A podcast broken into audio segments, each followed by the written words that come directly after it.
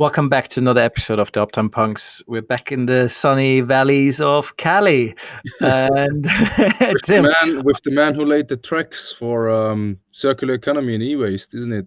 It's it's crazy because you think about it, that's twenty years of history, and twenty years seems like a lot, but it's not really a lot. Mm. And um, we speak a little bit about some gadgets which people recycle due to the COVID pandemic. But and how uh, to keep fit. Um, and how to keep fit, um, aka Arnold Schwarzenegger advice. So um, yeah, I, I, don't think we need to say more than this. So um, yeah, you guys all enjoy this episode. It's with John Shegerian, who is the founder and yeah. Um, CEO of ERI. Thank you. Cheers.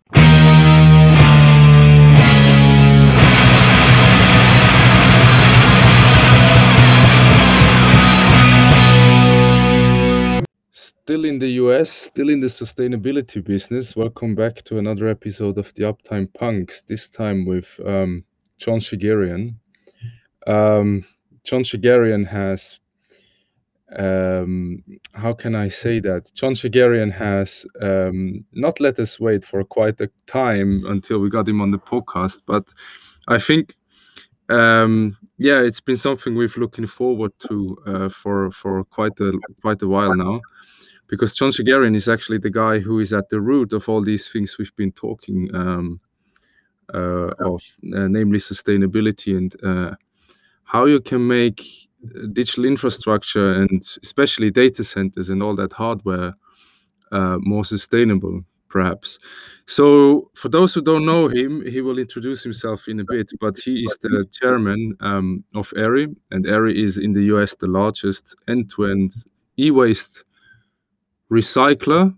Uh, correct me if I'm wrong, John. Um, and uh, yeah, we're glad to have you here. How are you today?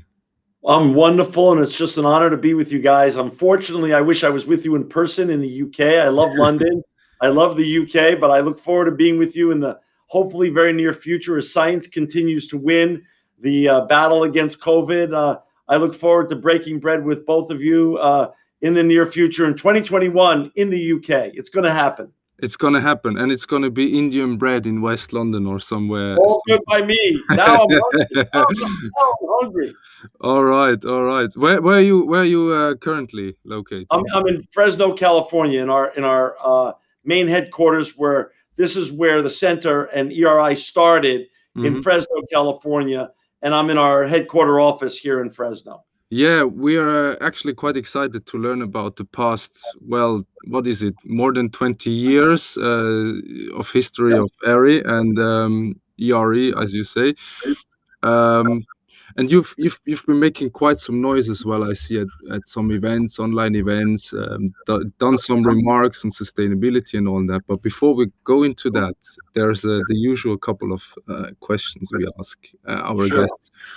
And uh, the funny thing is, we always ask about mobile phones and first computers. And um, I hope you will say, "Well, I still have my first mobile phone and first computer. I just didn't. I didn't just throw them away, but."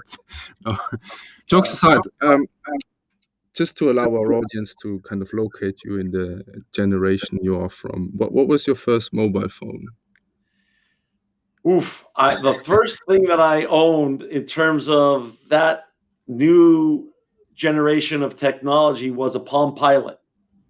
So I owned a Palm Pilot first, and then I owned uh, a, a, mobile phone that was uh, like a brick, and I don't even remember. Oh, the first mobile phone I really had. Now that I now that you asked that question, was in 19.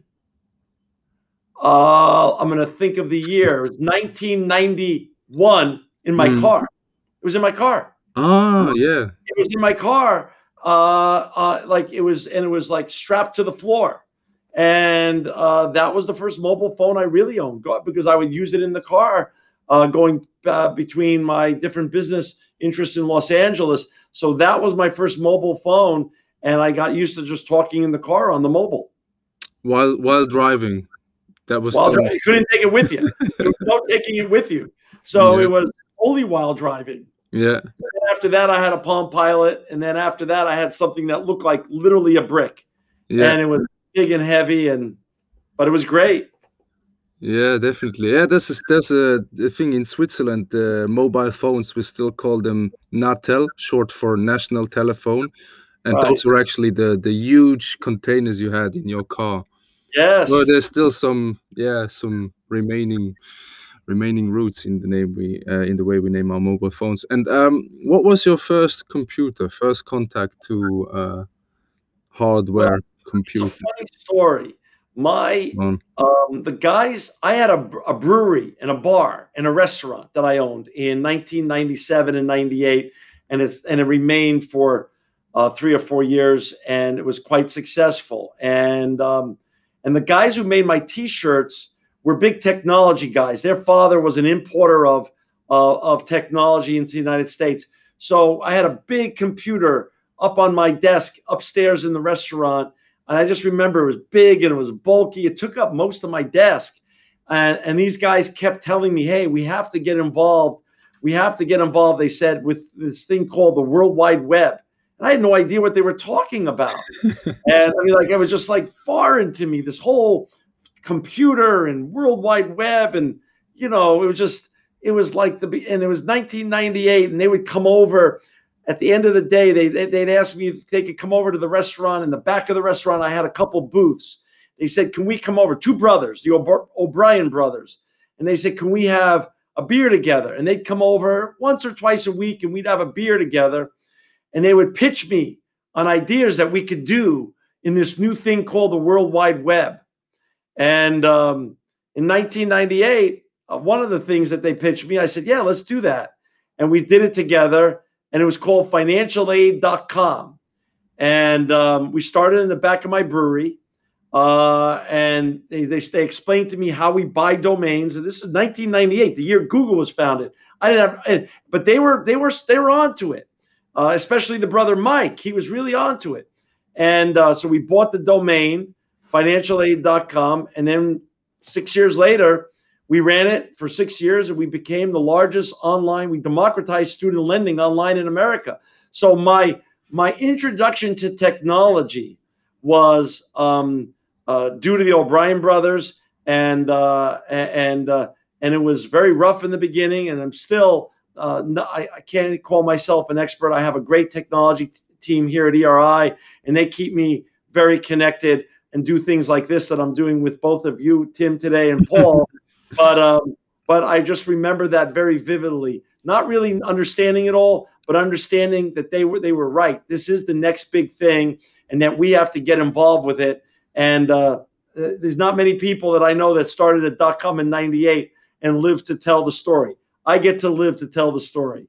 Great stuff. Yeah, I mean, uh, as you said, there's not necessarily um, always um, you don't necessarily always need to be an expert to shape stuff, right? You just need to believe in it and have the drive, and obviously perhaps the capital as well to to fund crazy ideas as uh, the O'Brien brothers. What what what um what got out? Uh, what got how how did they um what they are what are they today? The O'Brien brothers. They're they're they're still they're still on they're still in technology. They're they own their own dot coms and still doing very well, and also real estate but they're both very successful. We had a big, very big exit, which uh, put us in a, a financially great shape for all all of our families, and it was a it was a six year run that I'll never forget. I mean, uh, they they're just great guys, and uh, we were like brothers, and uh, we started off like a real bootstrap, and we we lived through the also the reckon you know the day of reckoning where everything went away. Um, uh, pets.com and webvan when when the bad stuff went away. So mike was so smart he bought most of our servers and our furniture for five or ten cents on on the on the dollar when we were building our, our little company and our dot com. So we were able to bootstrap it like a real like a real entrepreneur story and build it from scratch. But before you knew it it became a very big thing um, and we got very lucky because timing Timing yep. and luck have a lot to play. Any entrepreneur that doesn't give credit to both timing and good luck is just not being honest with themselves. If they think it's all about them and all their whatever they think how smart they are and and everything else, so much of it has to come with timing and luck. Mark Cuban once said, "Life is half random," and he's pretty much right. Yeah, I think that's that's proven even more right in today's crazy complex. I mean, who, who could have foreseen a pandemic? Yeah, and even the even the dot com bubble. I mean, you got out before it burst, I assume. So So no, we lived through it, but we had something that worked. You see, the Ah. dot com bubble that burst in '99 and 2000 was all Ah, about okay. these companies that raised billions of dollars, which we didn't do. We were thrown out of every venture capitalist office, thankfully. so, so we were thrown out of every office and raised some private money that Yeah. I had to personally guarantee. Like the two doctors, that father and son that invested in us, they I went up to their office and they they gave us they gave me a check, and on Yeah. the back of their on the back of their uh, prescription pad, I wrote, "I promise to repay you every one of these dollars. This is my personally guarantee." That's a real story. I personally guaranteed the return of all their capital, uh, and that's that's sort of unheard of. But when you're all in on something, that's what you got to do. But all these other dot coms raise billions of dollars, and uh, and they weren't making money. Mike and I said, let's raise less, but focus on making money, being a real business. And 90 days in, we were making money and never looked back. great stuff. So after this, um, was it shortly after this you got into ERE, or did you? Do- there was there was a, there's a, there's a there's a bleed over. I'll explain it to you. So one of my my my fourth or fifth employee at financialaid.com was a young man named Kevin Dillon. Kevin came to work for me in 2001. And Kevin became first a salesperson, then he ran the whole sales and marketing arm. And in 2002, he introduced me to one of his best friends down in San Diego, who was living down there, Aaron Blum, who he grew up with.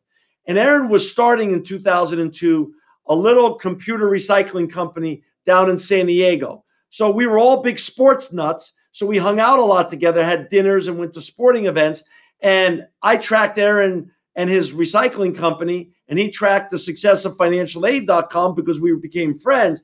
And as we moved to a liquidation event and a sales event in 2004 um, for financialaid.com, Aaron's company had grown, but he wasn't making money.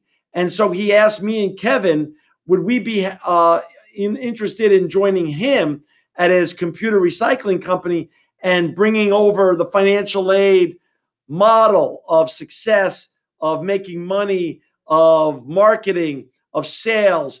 And so we restructured his company, took it over, closed down San Diego, renamed the company, and moved it to Fresno. When we renamed it, we first renamed it Electronic Recyclers International. And then eventually we just changed the name to ERI. And now our, our URL is www.eridirect.com. And because we didn't see it as a computer problem, his, his company was called Computer Recycles of America, which was interesting, but it, he just was out of college when he started this. So when you think about it, computer recycling is very narrow. And of America, it's very narrow. And as Kevin and I studied the business, we realized wait a second, this is the backside, the, this is the dark story of the technological revolution.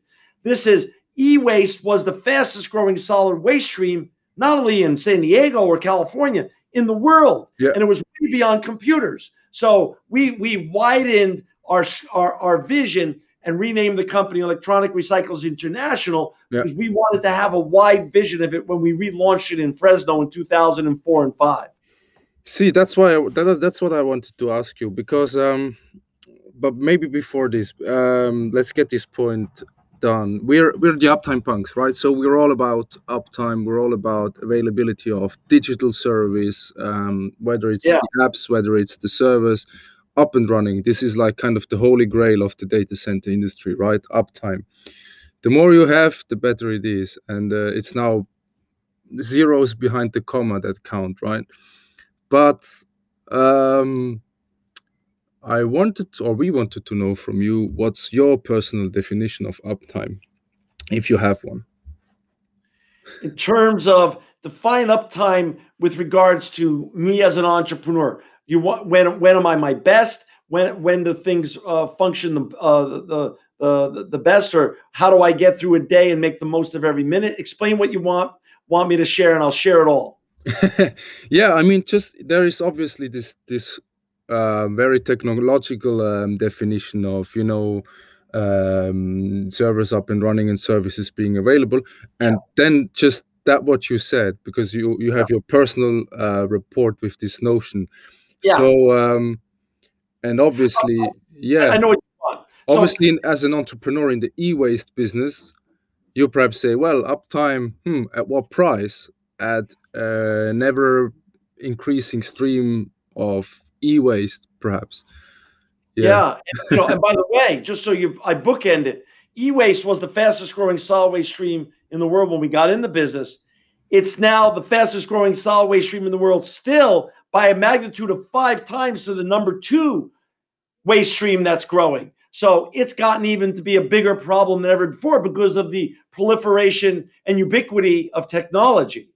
So I just want your your audience to understand it's still the world's biggest solid waste stream problem to this day. So when it comes to uptime, uptime has a downside. The downside is because technology doesn't look at a clock and, and interrelates with humans, it's up to the humans to try to understand how to best manage both their business time and their business uptime and their personal uptime. So, you know, I have a methodology that I, when I mentor entrepreneurs and work it myself and create a culture at ERI and other ventures that I'm involved with, it's a unique methodology. It's and, and you know, I'll, I'll just quickly read to you our core values at ERI. First core values, we are customer obsessed. That means the customers, when they reach out to you, you need to be there for them, whether it's on a weekend, nighttime, early morning, it doesn't matter. We're also innovators. Innovation happens at all times. I happen to be a very up person in the morning and very sharp. And as the day goes, I have to manage my energy. But at night, my creative side comes out. So I have to also, I have to make sure that I allow myself that creative space because that's when the innovation happens. In the morning, the first four hours of the day, it's about managing.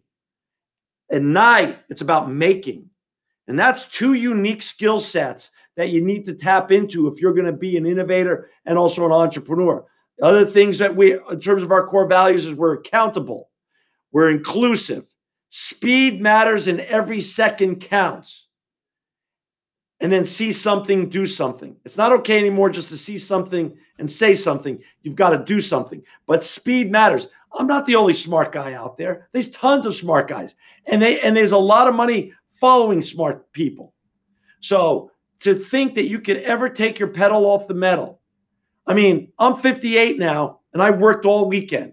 And I'm and I work day and night because this is one of the greatest opportunities I'm ever going to have in my life to solve the e-waste problem. Yeah. But being but you got to be up and you got to stay positive and you got to find a way to keep if you're you know words don't matter as much as as as as where your feet are moving and and your actions and that's what people are watching when you're a leader and you're an entrepreneur All right, let's talk about some actions. Let's talk about the last um, couple of years. I, when I would actually want to. Yeah, go go ahead. Sorry, No, Get in what- here. I um, I'm curious. What was the first item you guys recycled Oh yeah. when you founded Great ERI? yeah it's a great question it was mostly old desk it was two things really that made up the beginning Mm. old desktop computers that had big CRT glass in it, and and in America and around the world, televisions used to be furniture. When I, my grandparents' house, the television never changed. It was there 25, 30 years, even in my parents' house. So we were recycling a lot of those. Those were the vast majority. Old CRT monitor desktops and old televisions uh, that had huge CRT glass in it, a lot of pressed wood, and a lot of plastic. That was really the beginnings. So at your plant, what do you guys do? Do you separate out the resources? So you take the wood apart, you take the glass apart, and Yep. maybe you can give everybody like sort of like um, because An understanding, general understanding. Yeah, general understanding what like how does it look like? Like e-waste recycle. It's basically an e-waste recycling plant. Is it, Um, Yeah, well, we have 10 of them now across America. We're the largest in North America. We cover every zip code in the United States, including Alaska and Hawaii. But here's the great news about e waste that most people don't know, Paul. But it's a great question you're asking. And I love when people ask me that question. E waste, although it's still the fastest growing solid waste stream in the world and it's become ubiquitous to all of our lives, for better and for worse, mostly for better, that when you recycle e waste responsibly, it's a great story. And let me explain. So now we bring in 20 million pounds a month. We separate the glass and we crush and clean the glass. And the glass then goes to smelters for beneficial reuse to be made into new glass products, mostly nowadays tile. It used to be when we got in the industry, it would go back to new CRT monitors. Now it's mostly for tile purposes. That's number one. The rest of the material goes into our proprietary shredders. And we built the world's largest e waste shredders. And what do those shredders do? They shred up the rest of the material. And here's what comes out of it in order of volume steel, plastic, aluminum, copper, gold, silver, palladium, lead. All of those materials get sold every month to smelters around the world. And guess what? None of it goes to a landfill. So we're zero waste, zero emission, zero landfill. So e waste, although it's a big problem and it's the backside of the technological revolution, when done responsibly, is a great ESG circular economy story because all of the materials could go for beneficial reuse. Now, the bad part of the story that I need to share with your audience is that according to the United Nations, only about 17.5% of all electronic waste being produced around the world is being responsibly recycled today. So for your listeners out there that are young guys like you, Tim, and like you, Paul, that want to get involved in the sustainability revolution, in the ESG revolution, in the circular economy revolution, yeah. electronic waste recycling is still a very, very exciting uh, business to get involved with because the delta of success is still 82.5%. We have a long way to go. Great stuff. Yeah, and it's what what why just let me chuck check this. Why then why do you only what do you say? Seven percent get recycled. Seventeen and a half percent is why? only being why? That's that's that's a huge waste. Why? I mean, there's more than one Sean Shegerian on the world. Not there's only one, but there's as you said, not. the only smart guy. So how yeah, can there's lots of people. But you know, other things people have tried to tackle other issues first in the ESG and circular economy. Solar, uh, EV, uh, you know, electric vehicles and beautiful cars like Tesla. Um, um, there's all sorts of great businesses that other people have tackled, and and they don't understand that when done right, this is a great story. So also lack of education. So to we gotta doing these kind of uh, podcasts are so important to me because not only do I like sharing my journey, mm. but also it's an education forum for your listeners around the world that wait a second, if I do the right thing with my electronics and get it to a responsible recycler in Italy, in the UK, in France, in Asia, it's gonna there's a beneficial reuse for all the materials. So many people still don't even understand that. So education comes before um, uh, good actions. Where, where where do you think most of the landfills uh, end up? In which area of the world? Do you do? You, is there numbers or figures? It's not do, even do landfills know? anymore. It's it's landfills, yes, but here's what's also happening: a lot of the the e-waste that's being produced in in Europe and and in, in North America are being shipped still to emerging economies like Africa, still Asia, still India, yeah. and and and their people human rights violations are happening there. They don't have the right tools to do this stuff and they're still mining um, uh, precious metals out of e-waste with poor with poor yeah. conditions, and so that's still going on too. So it's not all about landfills; it's about just putting it in containers and shipping it off our shores. Right, right. So the opportunity lies in these countries, really. Yeah, because they it arrives do- in masses, right? So correct.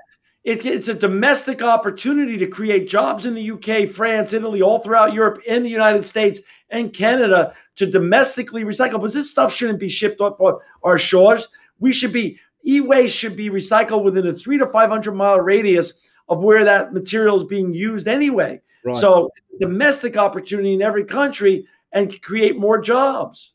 What? Yeah, uh, domestic opportunities. Uh, it's interesting you say that because there's some. Um, may I say, geopolitical aspect to it, right? In regards to rare earth material recycling. What do you know about this stuff? Because it's not as easy to put pull this stuff out of e-waste, isn't it? And no. there's like I see there's like the factor China in it as well, but you you perhaps know more about no, this. it's a great question you asked, Tim. Yeah. Rare earths are controversial because China controls most of them, Yeah. and there still hasn't been the uh, perfected technology to mine them out of our old electronic waste yet. It's coming, Yeah. and I believe it's going to be here in, in potentially 2021 or 2022. Yeah. But it hasn't happened yet, and that's a that's so that's an issue. I'll give you one other issue though too. Yeah. When e-waste is shipped off the shores of UK or France or any other great country in in Europe, or by the way, the United States as well. I'm not going to leave us out of that either. When it's shipped off its shores, which it should never be done, it used to be, it used to be that it was being shipped to emerging economies for people to mine the precious metals out of. But Department of Homeland Security has informed us, as ERI goes, because they're a client of ours, Yeah. that they're tracking these containers around the world. And no longer is it just being shipped to emerging economies where it's being mined for its precious metals. It's also being shipped to people who are paying the highest dollar for these containers. And this is a European story and a, and a, and a North American story as well, who are then taking the hard drives out of these old electronics, Yeah. reverse engineer- engineering the data. Yeah. And they have and they have adverse interests to the Europe's homeland security interests and the US's homeland security interests. So it's no longer in many cases about the metals and the precious metals. It's about homeland security and also reverse Yeah. engineering information to create cybersecurity threats against European nations, US and Canada and other places around the world that are trying to maintain their safety. Mhm. So this is why you are an end-to-end business, aren't you? Because you do the data destruction as well.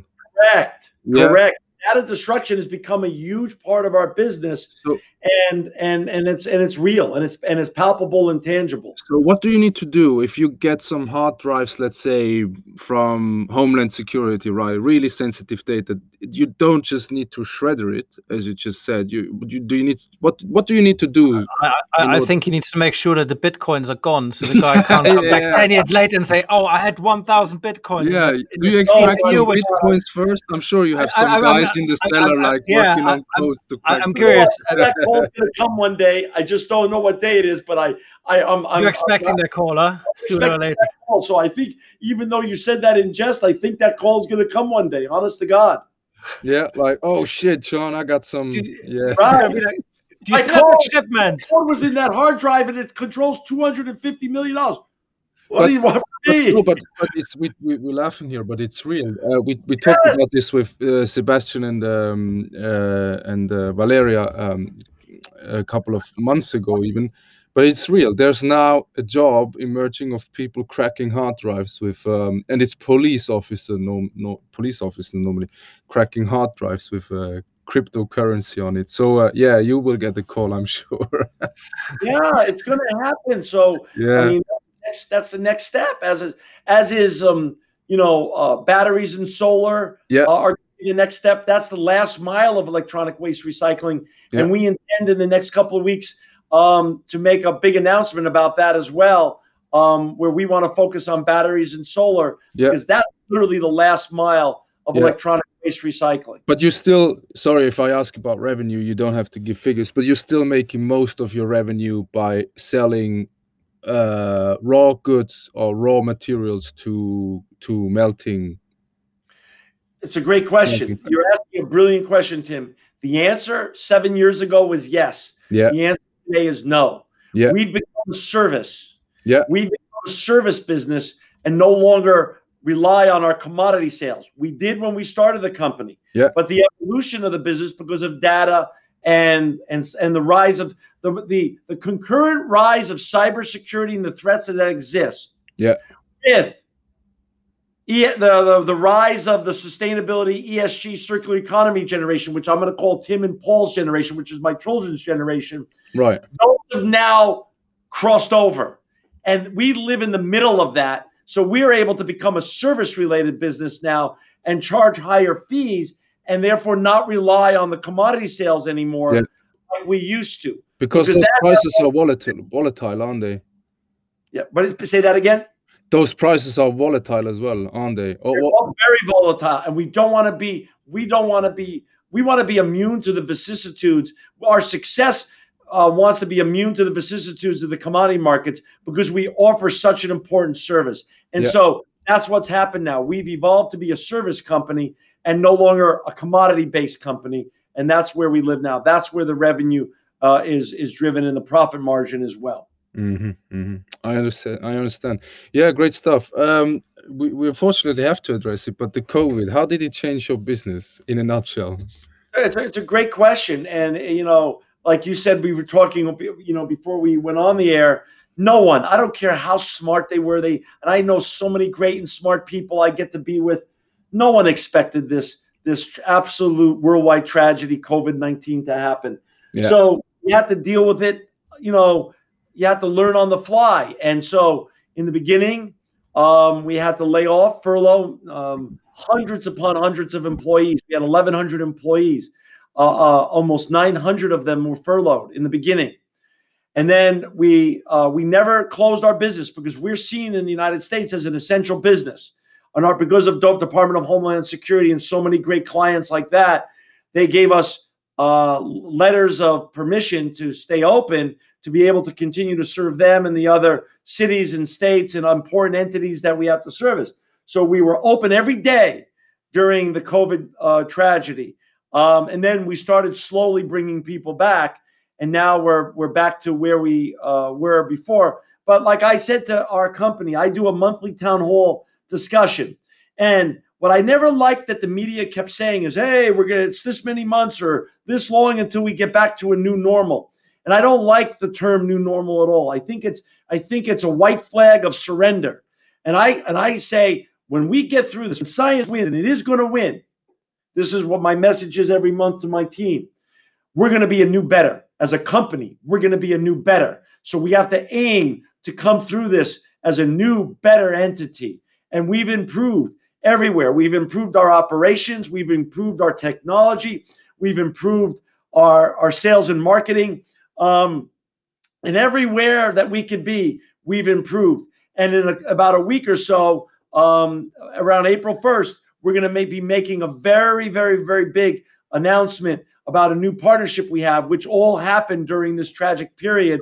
And it's going to um, create um, uh, a new decade of activity for us that's going to be game changing because we're the only company recycler in the world, Tim and Paul. I forgot to mention this earlier that Yeah. have two downstream partners as investors in our company. Um, Alcoa is an investor and sit on our board, the famous brand, and LS Nikko Copper. And uh, LS Nikko Copper is a combination of the L- famous LG family from South Yeah. Korea, and Nikko is JX in Japan. It's the it's the largest energy company and metal mining company in Japan. So Yeah. we have the benefit of having the most radical transparency on our downstream because they get all our precious metals and our copper and our aluminum, and they also sit on our board. So we also have the most unique co- uh, uh, paradigm of expertise on our board. Well, we're Right. about to now do that with a new brand uh, of an, an, an investor uh, and a, a new board member in the next coming week or so. And again, it's going to continue to evolve the recycling world and create radical transparency on the downstream. But with regards to COVID, we're we're going to come out a new better. And as science continues to win, we're very excited about the future, more excited about the future than ever before. So now I have a tricky question for you. Um, when it comes to to e-waste, an electric car, Tesla, Yeah. Would you consider that e-waste? Would they get recycled in one of your plants? It's a great question. No, no, Paul, you're asking a brilliant question. Why has e-waste become the fastest growing solid waste, waste stream by an order to uh, order of magnitude of five? Well, think of what didn't exist when I started the company. First of all, when I started the company, there was no iPad or no iPhone. EV cars weren't ubiquitous. Cars have now, as you just point out with Tesla, have become computers on wheels. And think about all the wearables and the Internet of Things. Our Garmin watches, our Apple watches, our Nest, Alexa, Ring, our white goods have now computers in them and they tell us when we're lacking in milk and eggs and they can reorder it quickly and have it delivered to your house. So so so the answer is the answer is yes. The answer the answer is um, we these car companies Tesla has become a client of ours for the reasons you just said. So you Was it Alexa in the I, I, background? I, Yeah, I, that I was was about to say, I just heard her. so she starts talking. See that? always listening, always listening. You have a good But, um, let me. Let, Alexa, but quiet. another question. So, um, because you're saying e-waste, what what is one of the craziest things you guys had to recycle? Have you ever put satellites through that thing, or I'm just curious. Like, what was the most unexpected kind I'm of not- e-waste? Not sure he can tell you, mate. How about sex toys? okay. A lot of sex toys, especially during the pandemic. Oh my gosh, you asked for it, I'm telling you. What do they have computers in it as well, like micro? Yeah, And batteries. So we Oh, got fuck yeah! for our clients, everything with the battery has to come to us now. And this again Yeah. wasn't we got in, Oh, We got it- I'm not I gonna- it. it wasn't a big, big deal, but now batteries have become the big last mile of electronic waste. Yeah, I'm not gonna, Imagine. I'm not gonna Hey, John, if they I have- used hey- Hey, John, I have six containers of sex toys. Could you recycle? Sometimes they don't me? say that. They just the containers show up and we open them. We go, what? What? What? oh, there- Oh, damn. okay uh, jokes aside um yeah so sex toys aside anyways let's talk about something else um during lockdown Well, you everybody asked- somehow You asked. Yeah, That's well, answer. I no, want to no, answer if, you, if you ask, you get an answer. It's okay. Um, so, so during the pandemic, everybody somehow discovered himself like a lockdown gadget. So, what was what was your gadget? How did you keep yourself sane? What was your little toy? well, my lockdown gadget, you know, sometimes the, the, the, life of an entrepreneur, it's, I shouldn't say sometimes. I have to be, you know, I got to put it out there. And I've shared this with my children. And, and at the beginning, they didn't get it, but they get it now. Um, it's a lonely existence. It's, you know, life as an entrepreneur, pre pre COVID, you know, I don't care how nice your hotel is. I don't care how, uh, what class and you sit in the plane you're still it's a it's a, it's when you're in the airport and you don't know anybody even if there's a million people in in the middle of Dubai airport or Heathrow or JFK it could be a very lonely lonely road. And the same goes for sleeping in wonderful and beautiful hotels. Um when you go to bed alone at night it's it's it's still alone at night. And so my gadget of choice since it came out and I live on it. Um, and, I, and it's done me well throughout the pandemic. I have two iPads that go with me everywhere, um, always in case one breaks as a backup, in case runs out one runs out of juice. But I've run the company since the iPad come out. I've never owned a, a, a, a, laptop that I've used, and it's always been I've run the company off of my uh, uh, uh, my iPads wherever I am in the world. So iPads are the greatest. I think some of the greatest inventions that we've ever seen in terms of technology. So, so you're an Apple man. Well, I'm, I'm, I'm gonna I'm, Ah. I'm gonna qualify, but this is my cell phone and this is an Android and it's a Samsung. Um, so uh, so I love my Android phones. I love my uh, uh, my Apple uh, uh, uh, iPads, and I love my Garmin watch, which tracks everything I do. So I So, so uh, let's speak about the Garmin watch. So, are you a runner, marathons? Uh, what do you do? box and bike. I box and I bike. Do you mountain bike or you road cycle? I, I, I bike uh, what is called. I know you have one in, in the UK because I've used it before. You have Soul Cycle, so I love. I'm a Soul Cycle guy, and and and and then I'm when I when I'm when I'm in a boxing studio, I go to box, and I'll tell you my greatest my my greatest hack. No matter what hotel in the world, people say, "Well, the, when I get to the hotel, John, the the gym is closed and this other thing."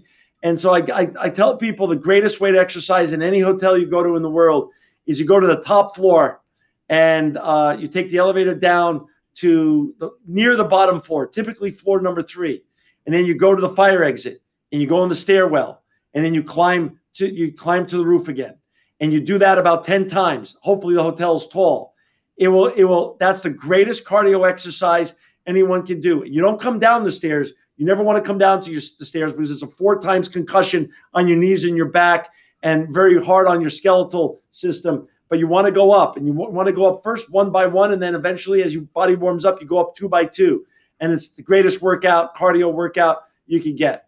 Did you learn that in New York, in New York's boxing gyms, or uh, I, because I, you're you're a New Yorker by um, I'm, I'm by, uh, origin? Yeah, uh, yeah. I'm, I'm forgetting who taught me that. I want to say it was Arnold Schwarzenegger but I, am pretty ah. sure. Ah, I traveled, no, I traveled with him a lot when I when he was the governor. I traveled with him, and I learned that hack from him. He says, "Don't worry about the gyms, John. We're just going to go to the stairs." And I said, "Okay." I didn't know what he meant. And so, because sometimes we'd end up in a hotel in, in Asia or somewhere, we traveled the world, Europe.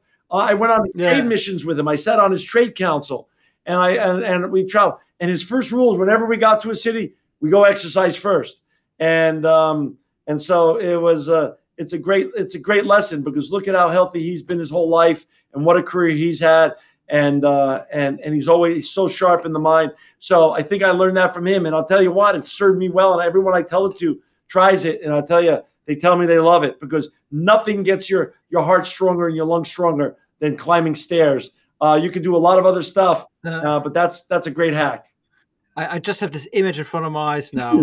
John and Arnold running up and down some staircase, Rocky Balboa moment yeah, with Eye of the Tiger in the background. and then it. you both start shadow boxing in front of in the elevator, going back down to the ground floor.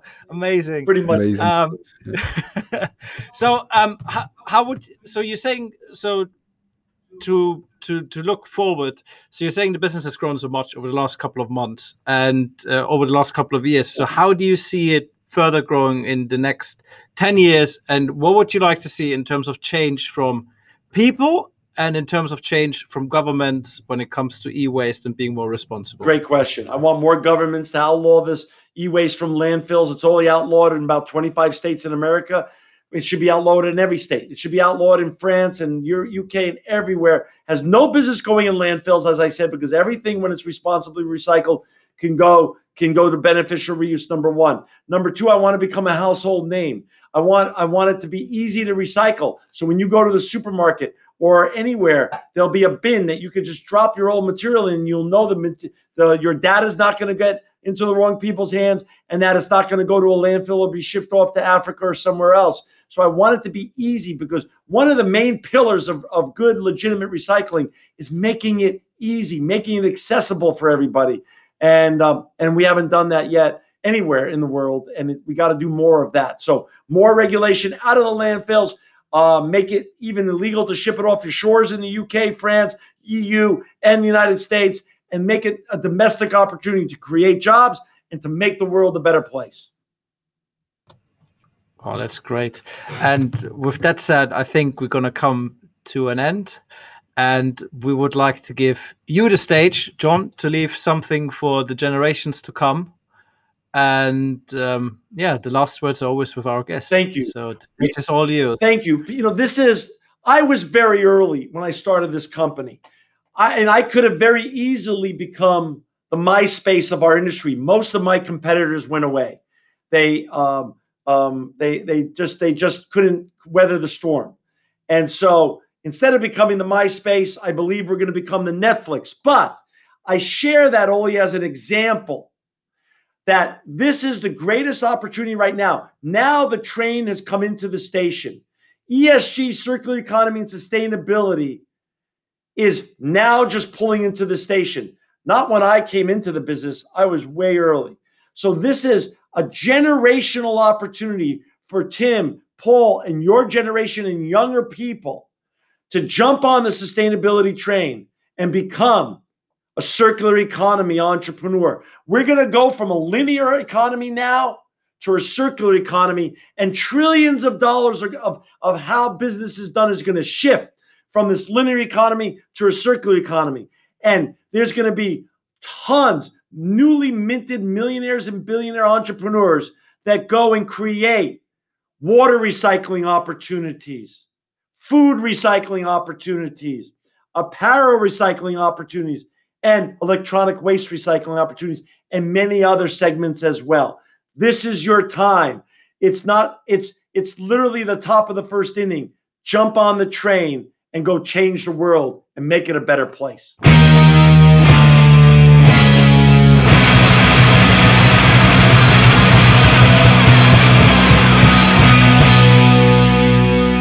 So, Tim, we got inspired and we got invited for dinner. Um, once once John can fly over here, then we can go for some curry. Do, do we have that on record though? Because um, Um, I'm No, not. sure. he he he he he. He's he a man of his word. He, will- looks actually like a man of his word. So um, it's really great, and I hope we hope you guys really enjoyed this episode. And if you guys want to get more information, please feel free to reach out to John or to us. And uh, yeah, um, great. I loved it, um, especially the sex toy containers. I mean, Yeah, that was that's the first. That's the first one. Um, the best as well. Yeah, I mean, I asked about satellites. Sorry, like I didn't know that that one was coming back, but this was a good um, division. eh, You know, like I wonder about those, um, you know, those uh, certain robots, especially popular, I guess, or getting popular in Japan. Oh god, Tim, let's not get into details, mate. Okay, anyways, with Uptown Shit, Punks, you ask something else. Yeah, Yeah. when you ask questions, you get answers. Uh, we hope you all enjoyed the episode, and please feel free to follow us on LinkedIn, Uptown Punks Official, and please subscribe on Spotify, Google Podcast, and Apple Podcast, and wherever you Yeah. can find podcasts. In and stay safe. And we hope you got the jab already. If you don't have a jab, then it will come. It will be on its way. So um, yeah, stay safe. Thanks. Cheers. Bye.